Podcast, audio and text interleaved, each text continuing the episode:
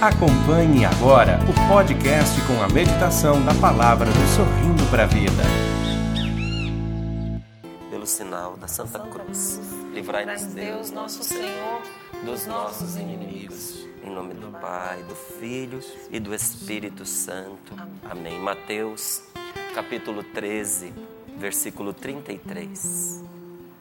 Diz assim a palavra de Deus a nós. E contou-lhes Jesus mais uma parábola.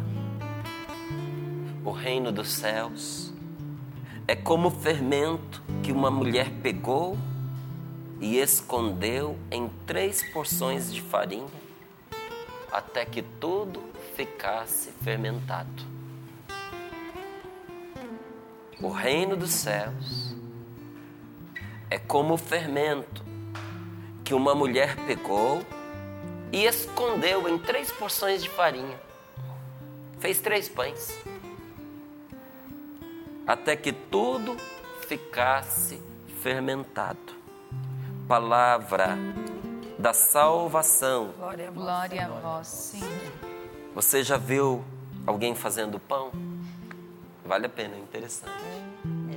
Tem que ter todo um cuidado, a quantidade de fermento que você coloca, depois que pôs o fermento, não pode ficar mexendo, tem que deixar descansar, não é? Aí o cuidado na hora de cobrir, porque é um pão, às vezes tem que ficar ali exposto, você tem que cobrir para que não pouse bicho, não é? Tem que ter o calor certo, mas por trás da massa, um milagre acontece.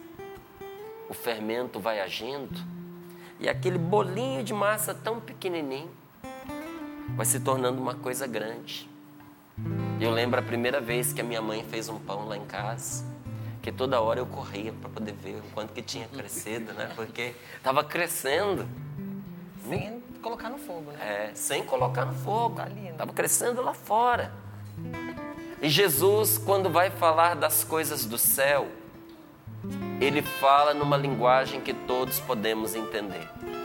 E isso é um escândalo para os sábios deste mundo, para os doutores deste mundo, que não entendem um Deus capaz de se manifestar nas coisas simples.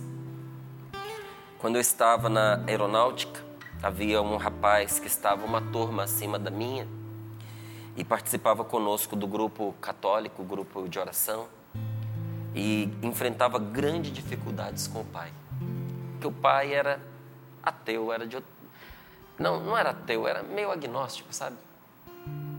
Tinha outras crenças, mas ao mesmo tempo não acreditava em nada, e quando acreditava, acreditava com dúvida, e ele dizia: Eu não acredito nessas religiões, falava para o filho, porque Deus, se existe um Criador todo-poderoso, ele fala no raio, ele fala no trovão, ele fala nas coisas, num terremoto. Ele não entende que o infinito é para o máximo e para o mínimo. Quando você estuda matemática e você vai ver lá aquelas retas numeradas, não é? a reta numérica ela começa com o zero e para a direita tem os números positivos que vão até o infinito e para a esquerda tem os números negativos que vão até o infinito. Deus é o máximo e Ele também é o mínimo. Ele é o Alfa e Ele é o Ômega. Um Deus como esse não seria todo-poderoso se Ele não fosse capaz de dizer a nós o que Ele deseja numa linguagem que a gente entenda. E nisso a gente vai até sim diferenciando certas religiões. Da cristã. Um amigo meu, muito querido inclusive, mas é de outra religião. Mas você tem, Márcio, Pessoas amigas, queridas de outra religião tem. Porque o cristianismo, ele é a religião da amizade. O cristianismo é a religião da paz. É a religião do amor, é a religião da inclusão. Nós não precisamos ser o diferente, mas nós podemos amar quem é diferente. Nós não precisamos andar errados, mas nós devemos amar aqueles que andam no, no erro. Não podemos amar o erro, porque o erro é um mal em si, o erro é destrutivo para quem se afeiçoa a ele, E aqui eu estou falando de um erro malicioso chamado pecado, não é? Nós não podemos amar o erro, mas nós podemos amar quem erra. Então eu tenho aí um amigo que ele é muito querido, inclusive, mas é de outra religião. E ele dizia: Ah, não sei, a Bíblia, muito fácil. Deus é difícil. então eu acredito na minha religião porque eu não consigo sozinho entender o que está ali. Eu preciso de pessoas que estudem, se aprofundem, entranhem, me expliquem. Mesmo essas pessoas têm dificuldade em compreender o que está escrito. Meu Deus do céu, como é que Deus pode querer ser obedecido se o que ele fala ninguém entende? Deus é um pai, gente. Qual é o pai que, querendo educar o seu filho, vai dar para o seu filho uma mensagem que ele não entende? Todas as vezes que eu vou dar uma mensagem importante para o meu filho, eu me asseguro de que ele entendeu. Eu pergunto para você entendeu? Está claro para você? E se eu perceber na cara dele aquele ar de paisagem, sabe aquele olhar que se perde no infinito, que atravessa você, aquela cara de quem não entendeu nada? Mesmo ele dizendo, entendi, pai, eu vou e digo para ele, repita então para mim, por favor. Não basta para mim dizer, gente. Eu preciso que meu filho entenda. Porque o que eu estou dizendo é para o bem dele. Pouco adianta eu ter tido o trabalho de ir lá, falar, discursar, se isso não produziu resultado nenhum. Deus quer ser compreendido. Deus quer ser entendido. Por isso ele fala conosco nas coisas simples da vida. E nesta manhã, para nos falar do céu, Jesus nos fala de pão e de fermento. E ele faz uma comparação. Jesus compara o reino de Deus, ou seja, você quer uma outra maneira de entender o que é reino de Deus? Que às vezes a gente não entende o que é reino de Deus. Reino de Deus é o plano divino sobre nós. Se você nunca teve facilidade de entender essa expressão reino de Deus, então tá aí uma para te ajudar. Reino de Deus é o plano que Deus tem para nós, o seu plano divino sobre nós. Todas as vezes que eu ouço o que Deus quer para mim, o que Deus quer de mim, e eu colaboro com Deus, coopero com Deus, para que a vontade dele se faça na minha vida, eu estou empenhado na instauração do reino de Deus sobre a face da terra. O reino de Deus é o plano do Senhor, seu plano divino sobre nós. E Jesus compara o reino de Deus de forma familiar. Diz aqui: o reino dos céus é como o fermento que uma mulher pegou e ela misturou, escondeu aqui, ela amassou no pão, na massa do pão, até aquele fermento sumir ali, dividiu as partes, misturou bem, porque precisa ser bem misturado até que você olhe para a massa e não veja mais o fermento. Você não pode ver o fermento. O fermento precisa desaparecer no meio da massa. E depois que você misturou ali, não dá mais para tirar. Então ela escondeu em três porções de farinha. Por que em três porções de farinha? Fez três pãezinhos. Até que ficasse tudo fermentado. Aquele fermento pequenininho, porque se você colocar muito fermento na massa, você estraga a massa. Aquele fermento pequenininho que desapareceu no meio da massa, ele vai agindo e vai transformando toda ela. Tudo fica fermentado. Então veja, no projeto de Deus, no plano que Deus tem para mim, que tem para você, no desígnio divino, nós achamos sempre, sempre no que é de Deus, você sempre vai achar, Paulo. Você sempre vai achar, Flavinho, o fermento da verdade, o fermento da justiça, o fermento da paz, que de maneira discreta, mas eficaz, é capaz de transformar o nosso mundo e o nosso ambiente. Em tudo que Deus põe a mão, Ele coloca o seu fermento da bondade, da verdade, da justiça e da paz. Nas coisas de Deus, gente. Tem verdade, tem bondade, tem justiça, tem paz, tem amor. Só que nem sempre a gente consegue ver, porque está escondido no meio da massa. Às vezes a gente olha para essa nossa comunidade Canção Nova E a gente vê tudo. A gente vê qualidade, mas a gente também vê defeito. É a massa. Às vezes, até alguém que nos visite pode, pode até dizer assim: Eu fui lá naquela canção nova Cachoeira Paulista e é uma massa de gente. Pois é.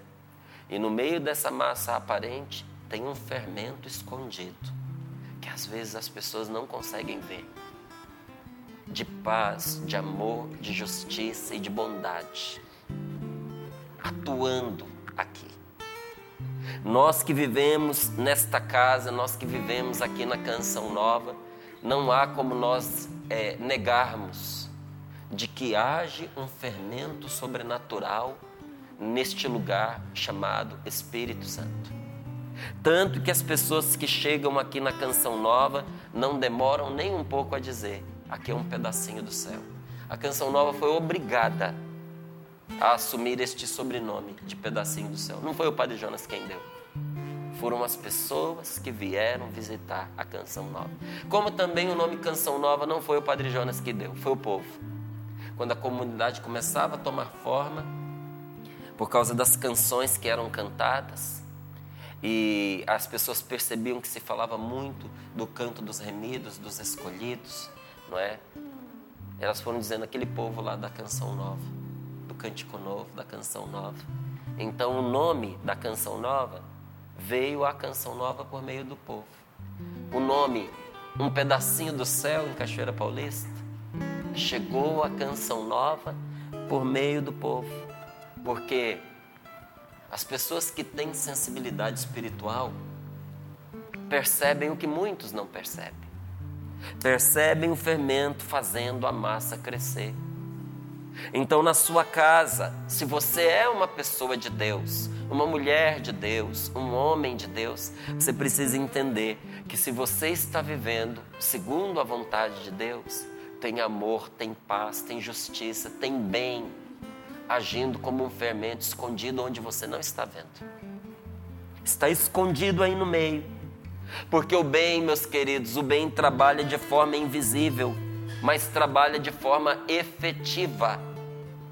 A gente não vê, mas o bem nunca para. E Jesus falou isso a respeito do seu Pai do céu. Ele disse: meu Pai trabalha até agora e eu não vou trabalhar também. O Pai do céu nunca deixa de fazer a sua boa obra. E quando Jesus passou sobre a face da terra, né, nos seus dias terrenos, disseram também a respeito dele: Ele fez bem todas as coisas. Jesus estava sempre a fazer o bem.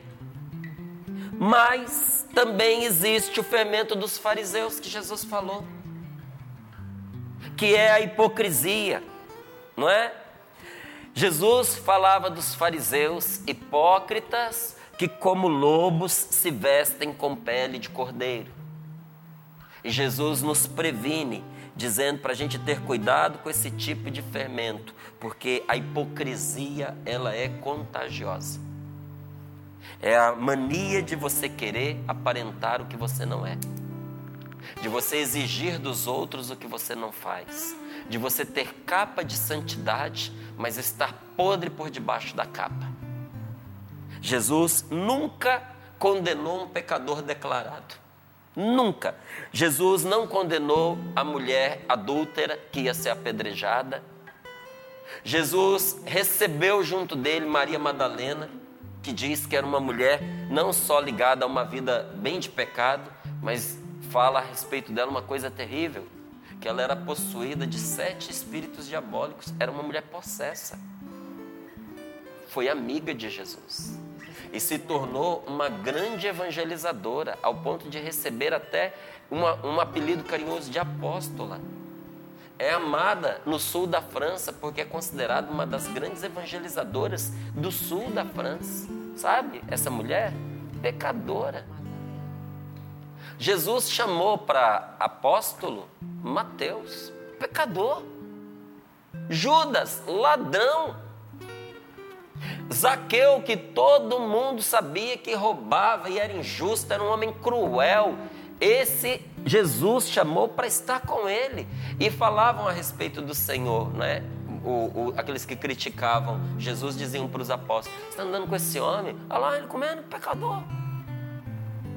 Jesus nunca rejeitou uma pessoa doente, uma pessoa enferma e uma pessoa é, que estivesse numa situação de pecado, por pior que fosse o pecado das pessoas. Veja, tinha pessoas totalmente possuídas pelo demônio, que Jesus libertou. Para a coisa ruim tomar conta da pessoa daquela forma, alguma coisa de errado a pessoa também teve que fazer para poder colaborar. Jesus nunca perguntou para ela sobre o que ela fez no passado. Nosso Senhor sempre acolheu, libertou, salvou, deu chance e ainda disse: que no reino dos céus vai ter prostituta e ladrão entrando primeiro do que muito religioso. Mas esse Jesus que foi imensamente amoroso com aqueles que estavam na tristeza do pecado e reconhecer essa tristeza, Jesus tinha uma agonia em relação à pessoa que fazia cara de, de bonzinho e não era. Que se fazia de religioso, mas era só para arrancar o couro dos outros. Desse Jesus disse para eles: vocês são uma raça de víboras. Vocês não se achegam a Deus e ficam na porta barrando a entrada para ninguém chegar. Você já viu que tem gente que é assim mesmo? A pessoa não vive e combate quem quer viver. A pessoa não faz e faz de tudo para desanimar aquele que quer acertar. Conclusão: nós somos o fermento para o bem ou para o mal. Tudo que nós fazemos repercute onde nós estamos, repercute no nosso ambiente, repercute dentro da nossa casa, repercute na sociedade, repercute até na criação, nos campos, nas florestas, nos animais. O que nós fazemos afeta a vida à nossa volta, gente. Há um tempo atrás, é, havia aqui na comunidade um moço muito bom, muito querido. É, que foi meu chefe na agência de publicidade da Canção Nova. Mas ele fez um caminho diferente para entrar na Canção Nova, ele entrou casado. E a experiência dele de evangelização lá fora não foi tão intensa quanto a de muitos missionários. Então ele não tinha assim aquela facilidade para poder pregar, para poder rezar. E muitas vezes, quando eu saía em missão, que eu chegava no final de semana, eu sempre esperava terminar ali o meu expediente para eu ir em missão, como faço até hoje. Aquilo era um incômodo para ele. Ele se sentia incomodado e eu percebia isso. Mas ele tem uma maneira muito divertida de lidar com as coisas que o incomodam, que é brincando, tirava um sarro. Mas eu via que aquilo não descia. Falei, gente, explicar não adianta. Falei, a melhor coisa, fazer o convite para ele, né? Falei, vamos junto. Você não quer ir? Nossa. Ele falou, mas eu posso, porque eu acho que na cabeça dele ele pensava assim, que era um passeio, que a gente ia conhecer pessoas novas, que fazia uma palestra, uma pregação e depois a gente ia se divertir. Bom, eu estou esperando esse dia chegar, porque desde que eu entrei na Canção Nova não deu ainda. Tem 26 anos que eu estou dentro da Canção Nova, tem 26 anos que eu estou tentando me divertir quando eu vou em missão. Não dá. A diversão é a missão, não dá tempo. Não dá tempo de ir para uma praia, não dá tempo de pegar e de conhecer a cidade, não dá tempo. A gente chega na sexta-feira, o encontro às vezes já começa sexta-feira à noite, é sábado o dia inteiro, é domingo o dia inteiro. Quando muito, nós conseguimos jantar com a equipe que nos leva, não é? Ali é um momentinho que a gente tem de, de refrigério e que a gente estreita laços de amizade, porque no outro dia acabou o encontro, já estão arrepiando o caminho de volta. Mas sei lá o que passava na cabeça dele, eu falei para ele, falei, então vamos, vamos comigo. Posso? Eu falei, claro que você pode. Aí então nós vamos ali numa missão no Rio de Janeiro. Nós vamos estar saindo no sábado. Ele, sábado? Eu falei, é, pra gente não falhar no serviço aqui. É meu chefe, né? Vamos junto. No sábado? Eu falei, é, no sábado. Que horas? Eu falei, 5 horas da manhã nós vamos sair. 5 horas da manhã? Eu falei, 5 horas da manhã. Aí ele, ah, tá bom, combinado então. Eu falei, aí você passa e pega o carro. Você leva o carro, você vai dirigindo e eu trago na volta. Ele falou, mas vou ter que, ter que ir dirigindo. É dividida, é missão, os dois. Você leva, eu trago. Ou se você quiser, eu posso pegar o carro, mas depois você entrega. Não, não, eu posso pegar. Aí eu falei, agora mais tarde vamos lá para a gente separar a livraria. A separar a livraria, é, tem que ver os materiais que nós vamos pegar, que nós vamos levar, porque isso também é evangelização. Então a gente pega lá no Davi, a gente coloca dentro do carro, a gente leva caixas pesadas, enchemos o carro, gente com a livraria fomos para o Rio de Janeiro. viagem, Serra das Araras, é uma viagem assim, é bonita, linda, mas tem que ser feito com cuidado, não é? Porque a serra ela é bem apertadinha, é um tempinho bom, então chegamos lá tão apertados no horário que o encontro estava começando, não deu tempo da gente tomar café. Já, tá Aí ele disse, mas a gente não vai tomar café? Eu falei, não vai dar tempo, João. Vamos ter que ir direto para o palco. Aí ele mesmo, falei assim, pega a livraria, pega a livraria, monta a livraria. A hora que a gente estava passando com as caixas pesadas, uma senhora vira para mim e diz assim, meu filho, será que você podia dar uma palavrinha comigo? E eu estou acostumado, porque as pessoas nos veem pela televisão, estou acostumado quando as pessoas abordam. E a gente sabe quando a pessoa nos aborda porque nos conhece. Aquela mulher não tinha ideia de quem eu era. Ela nunca tinha me visto, ela não sabia quem eu era. E mesmo que soubesse, a atenção é a mesma. Eu disse a ela o que eu podia dizer. Eu falei, minha senhora, minha querida, eu, claro que eu dou uma palavra com a senhora. Eu dou, mas não agora. Porque eu já estou indo, eu vou fazer uma palestra e agora eu não posso, porque senão eu atraso. Mas a senhora veio para participar desse encontro? Ela, que encontro? Eu falei, pronto, a senhora está convidada, a senhora entra, a senhora participa do encontro conosco. Ela, eu posso, mas tem inscrição? Eu falei, é minha convidada. A senhora entra, a senhora senta, a senhora participa e depois, na hora do intervalo, eu vou e, e converso com a senhora. Fomos para o palco, eu chamei o meu irmão e disse assim, você conduz a oração, eu prego. Ele, não, mas... Eu falei, não, você conduz a oração, eu prego. Você queria vir em missão. Eu não trouxe você para passear, eu trouxe para a gente ir em missão. Ele falou, mas... Eu, eu falei, tem duas opções. Ou você conduz a oração e eu prego, ou eu conduzo a oração e você prega. Ele falou, eu conduzo a oração. Eu falei, então tá bom, então vai lá. Ele começou o momento de condução da oração, eu fui participando junto com ele, porque a ideia era ajudar e não pesar sobre o outro. Mas eu queria que ele visse o que é de verdade, as missões que nós vamos. E, gente, foi uma manhã de grande libertação.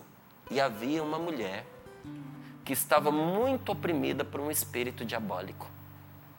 E durante a oração, essa mulher teve uma manifestação e precisou de ajuda. E ninguém se movia para ajudar a mulher. Então eu disse para ele: Você vai lá, pega a mulher e leva para um canto reservado junto com outras pessoas que te ajudem. E você vai fazer essa oração aqui com ela. Ele disse: Márcia, eu sinto muito, mas eu não vou. Eu não tenho nenhuma experiência com isso. Eu falei: Você vai rezar a oração do Santo Terço. Você vai acalmar essa pessoa, outras pessoas vão te ajudar. E você vai fazer esta oração aqui com ela, você entendeu? Ele falou, não vou. Eu falei, então tá bom. Então você prega e eu vou. Ele falou, tá bom, eu vou. Aí ele foi. Quando terminou é, o intervalo que ele veio de lá, ele me disse que a coisa realmente era séria, e era. E ali eu poderia dar uma assistência para aquela senhora, mas graças a Deus havia chegado um sacerdote e já estava atendendo. Ele me puxou pelo braço e disse: É sempre assim? Eu falei: Não, aqui tá fácil, porque o Rio de Janeiro é aqui do lado. E Quanto mais era? longe, mais difícil. Ele, meu Deus, eu não sabia que era assim. Eu falei, agora vamos lá dar uma palavrinha com a senhora que pediu. Ele, agora? Eu falei, sim, senhor. Cheguei para a senhora e disse, minha querida, agora eu posso te atender. Aí essa senhora me falou assim, eu não preciso mais. Porque o que eu ouvi nesta manhã, o que eu vi, o que eu vivi, foi a resposta de Deus para a minha vida. Meu filho, você tem outras coisas para fazer nesse encontro. Eu de verdade encontrei o que eu vim procurar. Eu estou bem. Eu estou bem. E ok, continuamos ali, atendemos todas as pessoas que podíamos no intervalo. Veio a segunda pregação, teve o, o intervalo do almoço, almoçamos rapidinho e voltamos para continuar atendendo, particularmente as pessoas, tirando uma dúvida, dando uma palavrinha, escutando alguma coisa que a pessoa queria dizer. E assim foi a parte da tarde, e aí teve a missa. E depois da missa nós estávamos muito cansados, já era quase 8 horas da noite. Nós fomos para casa tomar banho. E enquanto nós saímos do banheiro, os irmãos da nossa casa de missão disseram assim: a gente pensou em sair com vocês para poder jantar porque nós não preparamos nada aqui em casa, que a gente estava no encontro e vai ser bom, porque aí a gente pode estar junto. Aí esse meu irmão olhou para mim e fez assim. Não, quero. Deixa eu ficar aqui. É, Era o momento da diversão, ué. Aí ele. hum, Cansado, cansado. Aí eu olhei para a pessoa que estava nos convidando e eu disse assim: sim, nós vamos, claro, vamos lá. Aí depois. Aí depois ele virou para mim e falou assim: você está fazendo de propósito? Eu estou cansado. Eu falei: meu irmão, os nossos queridos aqui talvez tenham esperado e se organizado durante meses para ter esse momento de sair da noite para a gente estar junto. Eu e você dizermos não vamos é tirar isso deles. Então por eles nós iremos. Gente, ficamos até quase meia-noite fora. Chegamos tarde, fomos dormir, acordamos seis horas da manhã, pregamos a manhã inteira e quando eu estava para poder é, é, vir é, embora, tínhamos ainda que desmontar toda a livraria e voltar. Chegamos aqui, ele disse: Eu não sabia que era desse jeito. Vale a pena tanto sacrifício?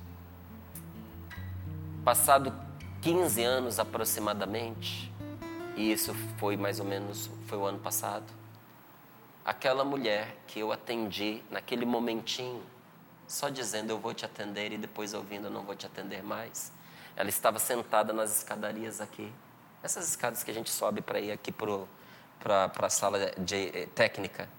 Ela estava me esperando com o livro Dom de Ciência e Sabedoria na mão e abriu numa página e disse: Eu sou essa mulher aqui. Sou essa mulher. E aí ela me contou porque eu lembrei dessa história, ficou muito forte em mim, alguns outros detalhes, e ele foi para o livro como um testemunho. Mas como eu não a conhecia, eu não tinha como eh, entrar em contato, consultá-la. Eh, ela está lá, mas não tem como reconhecê-la. Mas ela se reconheceu na história. Ela disse: Eu sou a mulher. E ela me contou que naquele dia era o dia do suicídio dela. Que quando ela me pediu para ter uma palavra comigo, ela tinha veneno dentro da bolsa para poder se matar. Eu não pude atendê-la naquela hora, mas o meu não para ela foi mais um sim do que um não. E o carinho de tê-la acolhido e trazido para aquele momento de evangelização foi a salvação para a vida daquela mulher que ia se matar. Gente, Deus age nas pequenas coisas. Eu recebi aqui um testemunho ontem e essa senhora diz assim na sua cartinha: Sou casada há 33 anos. Meu marido é alcoólatra, viciado em drogas, mas com a graça de Deus, há um ano se libertou do vício. Mas do dia para a noite ele simplesmente surtou e me proibiu de ir à igreja, tirou tudo de mim, tornou-se um homem muito violento como antes e me torturava dia e noite, me acusava de coisas horríveis. Em um desses dias, ele ficou tão bravo, quebrou meu celular, quebrou o aparelho da internet, tentou me matar. Eu me escondi na vizinha. Meu filho veio de outra cidade que ele mora, da cidade onde ele mora, para me buscar e também veio a polícia. Fui embora para casa da minha filha. Passado alguns dias, meu marido foi atrás de mim na casa da minha filha, me pediu perdão. Vimos que ele estava doente. Então voltei com ele. Novamente estando na minha casa, a minha companhia era a canção nova. E todos vocês do Sorrindo para a Vida era a minha força e o meu sustento era a palavra de Deus. E cu- cuidando do meu esposo doente, levei-o ao médico. Mas mesmo cuidando dele, ele voltou a me torturar com palavras que doem na alma e que feriam meu coração. Passei noites e noites sem dormir, pois meu esposo não dormia. Ele não dormia durante a noite. Ele vagava pela casa durante a noite. Passei noites e noites sem dormir, pois meu esposo não dormia e dizia que eu tinha que morrer. Não era ele, era o próprio espírito diabólico. Eu passava muito medo, eu chorava muito. Um dia já não aguentava mais, liguei para minha nora bem cedinho Ela tinha ido trabalhar e pedi que ela viesse à tarde me buscar, pois eu ia embora de vez, ia deixar tudo, ia seguir minha vida sozinha. Mas desliguei o celular que meu filho me arrumou, daqueles bem antigos, só com teclas, pois eu só falava com meu filho e mais ninguém. Logo começou o programa Sorrindo para a Vida. E vocês aí nas orações, de repente, pararam. Alguém apontou o dedo e disse assim: Ei, você, você mesma, não deixe tudo agora. Você lutou tanto para chegar até aqui. Não vá embora. Deus está vendo seu sofrimento, Ele sabe a sua dor, Ele sabe o que você está sofrendo tanto. Está sofrendo tanto, tanto. Só Deus sabe o quanto está doendo, mas não desista agora. Tudo isso que você está passando é para uma glória muito grande na sua vida. Eu me ajoelhei em frente à televisão e chorei muito e agradeci muito a Deus por vocês e pela canção nova. Não fui embora. Comecei a assistir as pregações do Padre Rufus, do Padre Duarte Lara nas reprises, da nossa missão é evangelizar. E fui vendo que o que se tratava do meu marido era uma opressão maligna. Mas como libertar um homem que não acreditava em nada e odiava a igreja, odiava padres e tudo mais? Quando eu me via no meu quarto de oração, quando ele me via no meu quarto de oração, me xingava muito. Só eu e Deus sabemos das humilhações, acusações e condenações que ele fazia comigo. Como Deus falou para Santa Rita de Cássia que ela era a única esperança de salvação para o esposo, eu entendi que também sou a única esperança dele. Então, com a graça de Deus, consegui comprar duas é, medalhinhas das duas cruzes. Pedi ao Senhor que me desse a graça do meu esposo usar. Levei até outra paróquia para o padre abençoar. E o meu marido já estava usando a medalha, tirou do pescoço e o padre abençoou. Dia após dia, esse espírito demoníaco que o oprimia foi embora, através da graça de Deus presente nesta medalha das duas cruzes. Depois, meu marido me disse que não ia mais tomar remédio para dormir. Deus falou muito forte no meu coração através da oração para que eu pedisse também ao Padre Rufus. Ele foi um padre que ajudou muita gente a se libertar do espírito do mal. Então escrevi um, em um papel essa pequena oração. Se Jesus libertar o meu esposo, e colocou aqui o nome do esposo, ele será verdadeiramente livre. Padre Rufus, interceda junto a Deus pela cura e libertação do meu esposo Fulano. Se eu pudesse filmar para mostrar a libertação do meu marido, é lindo então peguei essa oração e coloquei embaixo da etiqueta do colchão, do lado que ele dorme, enfiei lá. Olha, nunca mais tomou remédio para dormir. Ele dorme a noite inteira. Se deita na cama durante, se ele deita na cama durante o dia, dorme tanto que parece o sono de um bebê. Ele pegou um amor pela cama, que sinto que cada sono que ele tem, ele está sendo curado e liberto. Depois de nove meses, encontrei paz. Obrigada pela medalha das duas cruzes. Meu esposo não tira mais do pescoço. Foi uma grande libertação para ele. Muita gratidão. Obrigada pela palavra de ciência. Obrigada pela palavra de ciência. Salvou duas vidas, a minha e a do meu esposo. A medalha das duas cruzes foi uma grande bênção na nossa vida. Depois de 33 anos de oração, a libertação de todo o mal que estava no meu esposo veio através da medalha das duas cruzes. Ele se tornou um novo homem. Ganhei um novo marido, calmo, tranquilo, companheiro. Passamos horas sentados na varanda da casa conversando. É um sonho realizado na minha vida. Ele estava desfigurado totalmente desfigurado. Quem olhava para ele via que estava muito estranho. Obrigado mais uma vez. Todos diziam que ele não tinha mais jeito. Mas eu dizia: tudo é possível a quem crê. Sempre esperei no Senhor. Concluo aqui para você uma coisa tão pequena. Uma palavra de ciência. um sacramental abençoado. Coisas tão pequenas podem salvar uma vida. Nunca subestime o poder das suas ações. Um abraço, um sorriso, um acolhimento. Até um não que você precise dar precisa ter uma cara de sim. Para que a pessoa sinta que você está com ela.